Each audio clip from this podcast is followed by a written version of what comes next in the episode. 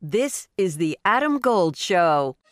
There are a lot of ways to watch and take in and study the sport of hockey. I would say that to even to the untrained eye last night, mm-hmm.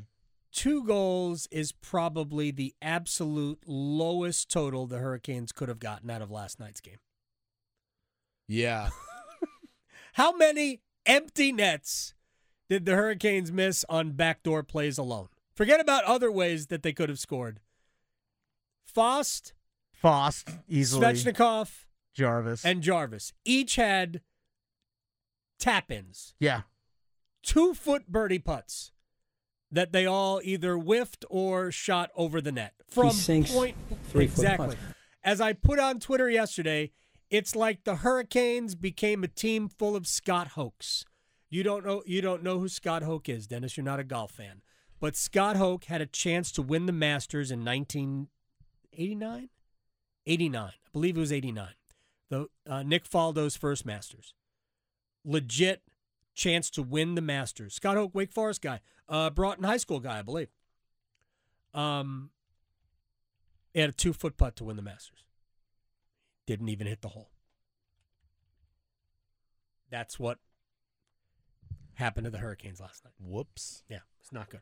Uh, anyway, uh, but they win it in a shootout. It would have been criminal to not get two points out of that, considering how many great scoring chances they had. From the third period on, it was an absolute one sided match. Uh, you can listen to a recap of the game, some analysis of the game, or whatever it passes for it uh, in the Canes Corner podcast. Uh, my friend Brian LeBlanc, who writes for Canes Country, he joined me and we talked about the game. We talked about some players, that assessed the first month of the season. Who would you say is the first star of the month of October? Oh, Necas. Yeah. Not even close. Second star. Well, I think it's close. Second star was Svechnikov. Fetch, yeah. Uh, third star. Now we're getting a little. Uh, Third star for the Canes in the month of October. Uh-huh. Hmm. I mean, there's a stock answer that nobody's ever going to say you're wrong. Well, you can always say Slavin. There you go. You Uh, can always say Slavin. I would you're actually, never wrong. I would actually say Brent Pesce. Pesce was great. Pesce and Skjei together have been dynamite. Yeah.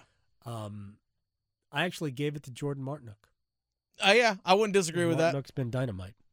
Absolutely have loved basically every game that he has played.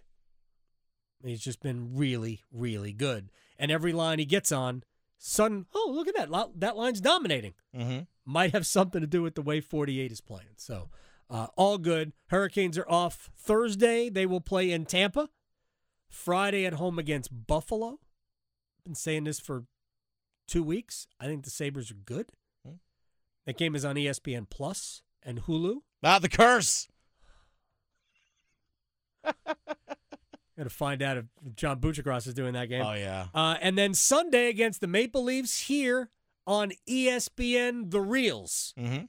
So proper, just the four letter network, no number or uh, extra symbol involved. Just ESPN. Uh, shall we do the wall of sound? The wall of sound is a function of this studio. There's no doubt about it. There is no doubt about it. All right, let's start with the college football playoff selection show coming up tonight. Paul Finebaum from ESPN. Who do you think will be number one? Well, my top four will not mirror what we're going to see tonight, but I still like Ohio State as the most complete team. Uh, After that, Georgia, Tennessee, and Michigan. Having said that, uh, there's a lot of reason to believe Tennessee could end up number one tonight based on the win three weeks ago over Alabama. Yeah. They, they have the best win. And I think Georgia has the second best win. And I'm not, I mean, Ohio State's win at Penn State certainly not bad. It's a good win. But that's basically they've that's the one team they have played this year. Mm-hmm. It's so funny. You we played a Joel Klatt from Fox Sports. Played a Joel Klatt clip a week and a half ago Yeah. where he was slamming Clemson. Except that you could have taken Clemson out and put in lit- legitimately Ohio State, and it would have sounded 100% correct. Essentially, Ohio State's been playing one game seasons because like no offense to the rest of the Big Ten, but it has it's it hasn't been that good. No. Ohio State and Michigan are basically it's a good thing they're in the same division because you know they're going to play every year. But everybody from the Big Ten West is bad. bad, well, different versions of bad. I mean, they're not bad. Illinois is not terrible, right? They're just not that great. And they're the best team on that side, it seems. Wisconsin's always been overrated. Just nobody else is any good over there. The, the best teams have all been in the East, whether it's um, Michigan or Penn State or until the last couple of years, Michigan State. But everybody else in the East is just awful. Mean, the ACC has the same type of thing. They've got some really good teams, and then oh gosh, what's that? What's the rest? The rest of that isn't good. Mm-hmm. So after Clemson, second best team right now is Carolina. Yeah. Like, fair. I mean, we do. Fair to say that. Do you take Do you take part in the WRAL uh, power rankings every week? All right. So who would you who did you rank number one in the state of North Carolina? UNC. Right. Who did you rank number two? Wake. I think I still did Wake. Yeah, Mm-hmm. even after nine uh, hundred turnovers. Um, yeah, I went Wake. Not sure who I did next. It might have been State. Um, Uh, E- they went UNC, Wake, State, Duke. I don't believe we talked about it yesterday. East Carolina with another nice win Yeah. at at BYU, BYU. right? So that's two really good wins in a row. The home win over Central Florida, then and this is they won in overtime the week before the Central Florida game. So this is a Pirates team that's starting to starting to show some stuff. I think I had ECU in the top five of our North Carolina polls, ahead of App. Yeah, I think I had ECU 5, App 6. right? I had Central. I've I have Central high up uh, high up there. I think I have Central either six or seven. I might have dropped App below Central. Remember, we're ranking them in relation to where they're, you know, the level they play. Yeah. So Central's been excellent. I was at the game when they played at Campbell, and Campbell blew them out. Oh, Central. Yeah. Yeah, Central Campbell lost there, and Central. Central lost to South Carolina State. Yeah. So, so I don't know I don't why, don't even know why I brought that up. Uh, all right, one more thing from Paul Finebaum, and this is a weird one for me, but I am curious. Tennessee and Georgia will meet this week. It is a de facto semifinal for the SEC East. If Tennessee wins, they're going to end up in the conference championship game. If Georgia wins, they're going to end up in the conference championship game. Theoretically, they could each lose another game, but if you have the win over your rival, you'd have to lose twice. So this is really a semifinal to go to see who goes and plays Alabama. Paul Finebaum, who needs it more? Well, I think it's Georgia uh, because if Georgia loses this game, they may be done uh, for the SEC championship, and then they have to sit around and wait. Where where Tennessee still has in, in its back pocket that win over Alabama. Now that's assuming Alabama runs the table and gets to Atlanta. So you know, everybody at this point, and you'll see this later tonight, starts rooting for the opponents that they played because you you need the strength of, of schedule it's it's hard to imagine that Georgia can make a very strong claim for a bid if it doesn't play into the championship game and its and its biggest game of the year was a loss at home. So then you, you roll back and say where else does Georgia have a good win? Well, they, they, they beat Oregon in the first week of the season by 46 points. That did not look impressive. Oregon has turned out to be a really good team, but after that, they don't have much else to uh, to brag about. I mean, most, pretty much nobody does. Uh, here's the real answer to this, and I guess you have to answer one or the other, but the real answer is it doesn't matter because the loser of this game is at the mercy of what Alabama does. If Alabama, Alabama actually plays at LSU this week, it's a losable game if Alabama doesn't lose again, gets to the SEC championship game, and wins the SEC championship game, the loser of this game is out. Doesn't matter who it is. If Georgia loses this game and Alabama gets to the SEC championship game and beats an unbeaten Tennessee team, well, then Georgia's out. And Tennessee and Alabama are both going. And the same thing happens if it's the other way. if Tennessee loses this game and Georgia gets to the SEC championship game and Alabama wins, Tennessee's out. Potentially. the way it's going to go. Potentially. It's- I mean, of course, but that all things being equal, the S the the champion of the SEC with one loss is going to the playoff, and then the winner of that Georgia Tennessee game. I'm assuming this is Alabama, right?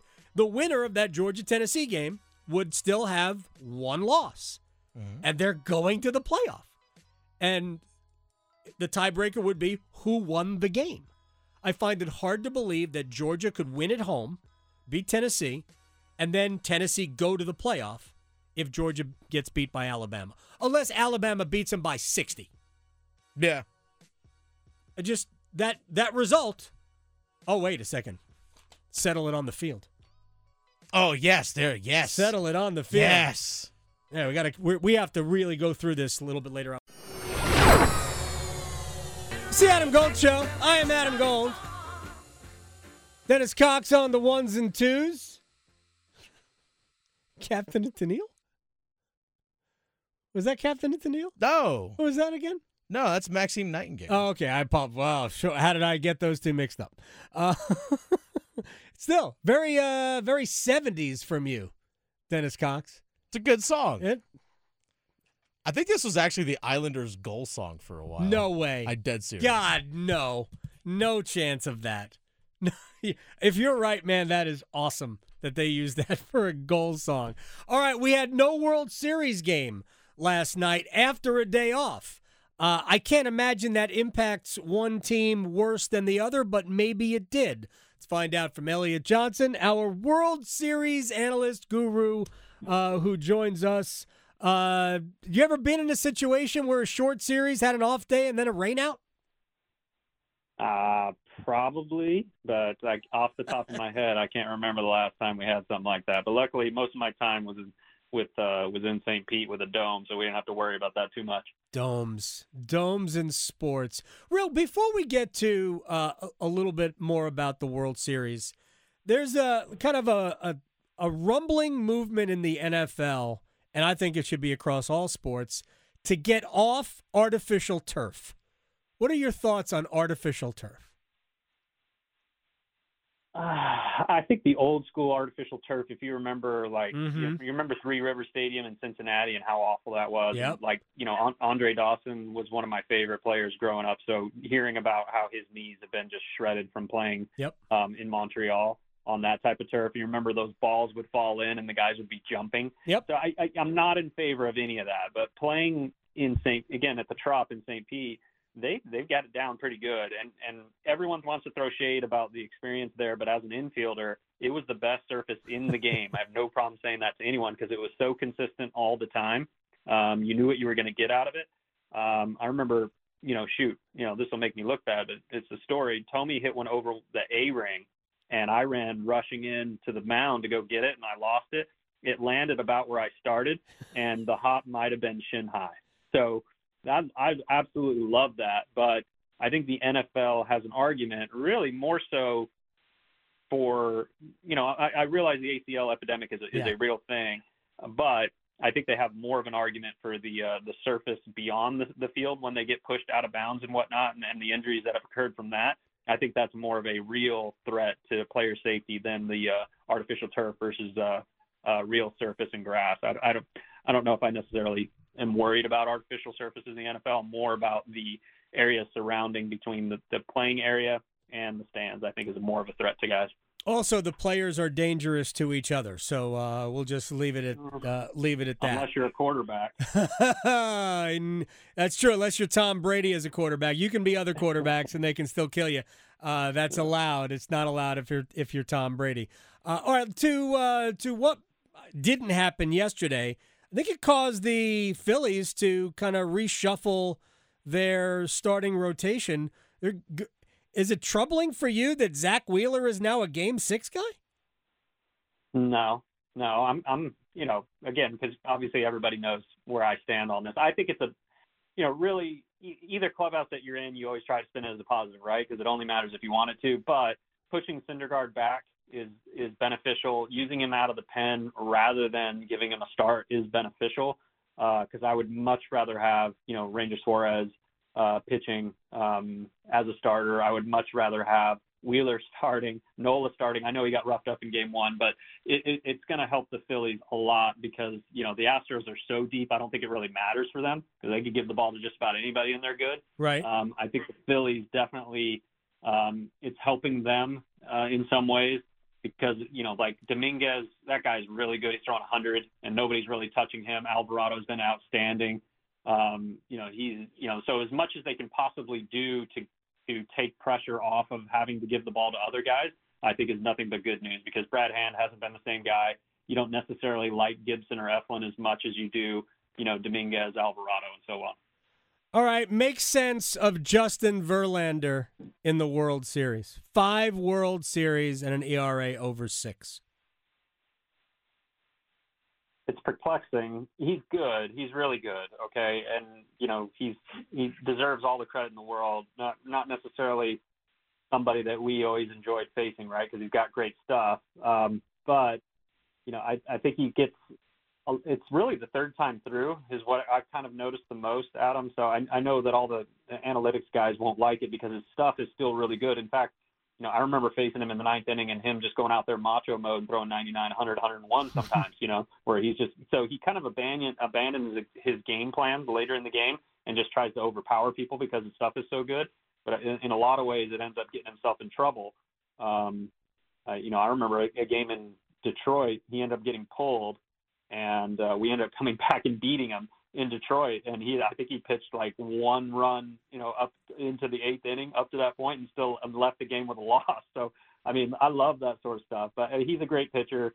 Um, maybe he ends up being his own worst enemy uh, as it pertains to getting down to the third uh, time through, and he starts just trying to overpower people with his heater and abandoning the slider, changeup, curveball mix. But you know, I still think that I you can pretty much trust him in any situation. He's got great stuff him. I mean, there's no question he has great stuff, and he has had an amazing year. Um, but man, the Philly Philly got to him. It looked like they got to him early, and I mean, it well, wasn't the first time through, but uh, I mean, he didn't. Did he? Did he last into the fifth? Well, but those at bats were pretty remarkable. I mean, the the single um, you know, there there was there was a slap single in left field Castellanos. That was a really impressive at bat. He lost Schwarber. That was a huge at bat, three two, and threw it and just yanked the heater mm-hmm. down, which was another huge at bat. Um, he hung a breaking ball to Bohm right down the middle first pitch, and usually he used that to steal a strike, but Bohm was ready for it, so give him credit. Um, uh, Stott put together some decent at bats. But he got overpowered pretty well. Um, you know, Harper was overpowered. I mean, he just went, you know, good morning, good afternoon, good night to him, heater, heater, heater. So, uh, but at the same time, like like that Castellanos at bat was really impressive, or just how tough it is. You know, even you know it was like a half swing at him, and he slapped it into mm-hmm. left field. Um, and so, you know, that, that's baseball, right? You know, you, you right. give up a bloop, and, bloop and a single and a double, and here we are. Now it's five runs later, and, and you know, Realmuto hits an opposite field home run, and it's a tied uh, tied series look, it's if if you're Houston, is it do you need do you have to have Verlander to pitch well, or are they structured to be a champion no matter what Verlander does tonight? Well, they're going to be fine. Obviously, I, I think they're going to be fine. Uh, I think their team is great. I think Dusty's going to put them on a shorter leash this time around, though. I, I don't think he wants to just sit there and answer questions about why he left Verlander out to dry again uh, because they have so much depth in the bullpen, I think he's going to be shorter. Uh, if he gets into trouble, I think he's probably you're going to see the bullpen get warm a whole lot earlier. And you know, to, for anybody that says that Verlander's earned the right, no, he hasn't. Nobody earns the right to be bigger than a World Series potential win. So as soon as he runs into trouble, you can expect the the bullpen to get up and going because you know it's one of the best in the game. So what you're saying is that Matt Harvey shouldn't have been uh, on the mound in the ninth inning of Game Five. Oh, wow, we're, we're going to throw that back, huh? Man, that hurts. So, just... you know, and, and you know, and in some ways, I respect Collins giving him the chance to go back out there. Right, yeah. it's his game. Go get it. You know, you got us here. We trust in you. But he has to make. You know, and here we are because it didn't work out. So we're talking about it. But you know, I mean, how many times? You know, I remember Grady Little, right, with uh, Pedro back in the day when he had nothing left and uh... got beat up. You know, so these decisions are what define careers and, and potential memories for these organizations and rings. So you have to remove yourself from those those you know feelings. Like even Dave Roberts is susceptible with it with Kershaw, right? He's like, oh, he's earned it. He hasn't earned anything. Not pertains to, to this situation. Of course, he's earned all kinds of respect. Yeah. But as it pertains to winning today, check your bias at the door. We're trying to win today. I don't care if you played five seconds or 50 years in the big leagues you still are trying to win today. And I don't care who's out there. Just give it to give the ball to the person that's going to help us win today. None of that stuff matters. That's in the past. Is there Elliot Johnson is joining us here on the Adam Gold Show? Is there a uh, is there anything to the house money feel that Philly may have by the fact that they qualified with the lowest win total in the big leagues Ooh. among playoff teams? Personally, I don't believe that works because once you get here, you may never get back. Amen. Um, so I think that's probably the narrative they've run with to this point. But Philly is a very demanding city, Adam. I don't think that you're going to be able to claim that to any of the fans. Like it's it's a victory, right? Like quietly, it's a victory that the front off for the front office, for the organization, for the city to be in the World Series. Okay, we we all get that, right? Mm-hmm. But now, who cares? You're there. Uh, I don't care if it's if it's David Goliath. I mean, we're here to win. Um, you know, I think that that narrative is probably Schwarber's been saying it the whole time, but now that we're here, it doesn't matter. It's all squared up. It's one-one, and you're at home. You need to get two of these three, and and that's really where things stand today. Um, so it doesn't matter. You can you can claim that. You can play the the underdog story all you want, and maybe that's what they're doing. But I, I don't think that the the city of Philadelphia is going to put up with anything other than winning a World Series. Well, I I agree, and again, I just because you weren't expected to be there doesn't mean you have to treat it any differently. It you may never ever get back. I wonder how many teams thought, well, we'll be back here again, and never got back there again mean, the fact look that what, look, you know, you started with football. Look at the Bucks right now. Look at how they're playing right now. Good grief. Uh, well, know? they're a thousand There's years no old. There are no there are no guarantees in any sport, and and even if you bring the same team back, there's no guarantee it's going to look the same. There just isn't. Right. Well, what? So who who was the last team to go to the World Series two times in a row? Was it Kansas City? They lost and then won. How about before that? Uh, Houston. Houston hasn't gone two years in a row. They've uh, they've basically altered. Right? Yeah. It's well, yeah. it's hard. I mean, we we all know how hard it is, and it's hard. It's hard to repeat. It's hard to get back there. Uh, probably the Rangers. Didn't the Rangers go two years in a row? Uh, so that's going back to what? Are we talking? Giants what? and Cardinals oh. got him right. Early teens. That's possible, but even then, think about this, Adam. To, to prove your point even further, those rosters are not constructed the same way. So you might be a part of this team this year. There's no promises you're going to be a part of it next year. That is true. Elliot Johnson. You're the best, man. I appreciate your time. We'll talk again very soon. All right, go Phillies. Yeah. Elliot does not want the Astros to win. I look, I I'm not a fan of either team, but I am rooting for Dusty Baker to get his World Series. I think it would be you're yeah. talking about a baseball lifer.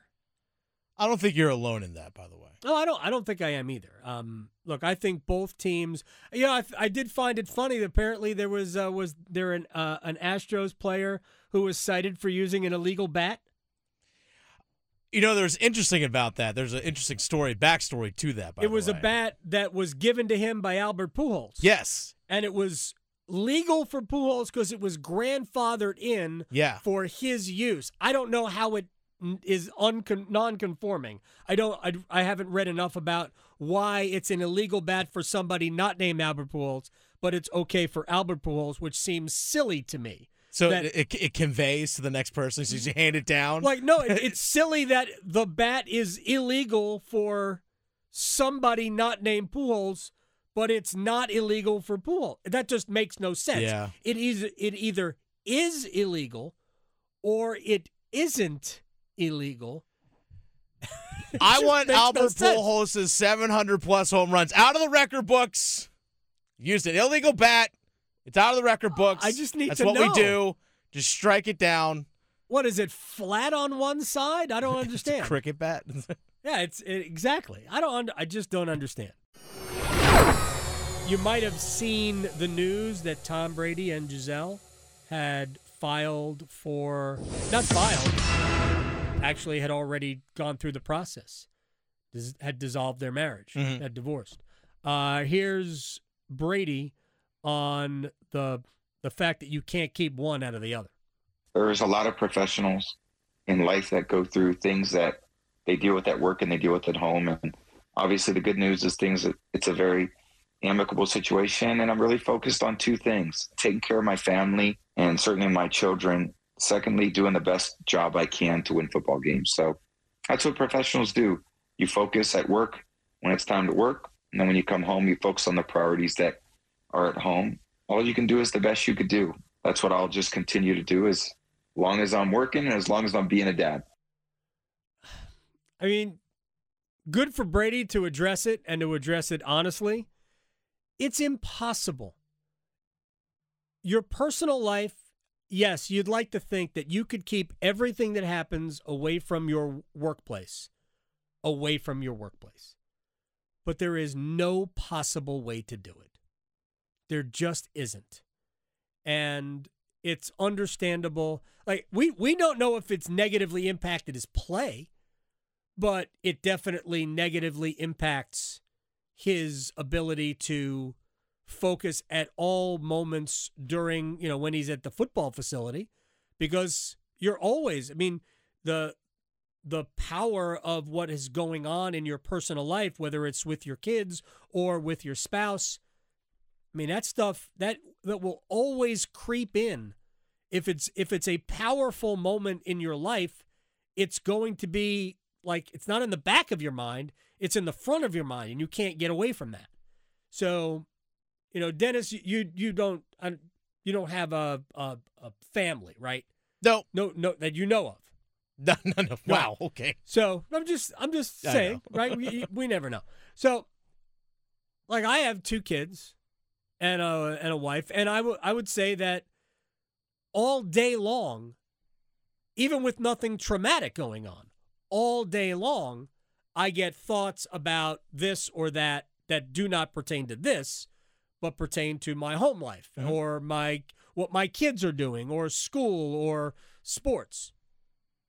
It's just a natural thing that happens. You just can't separate it.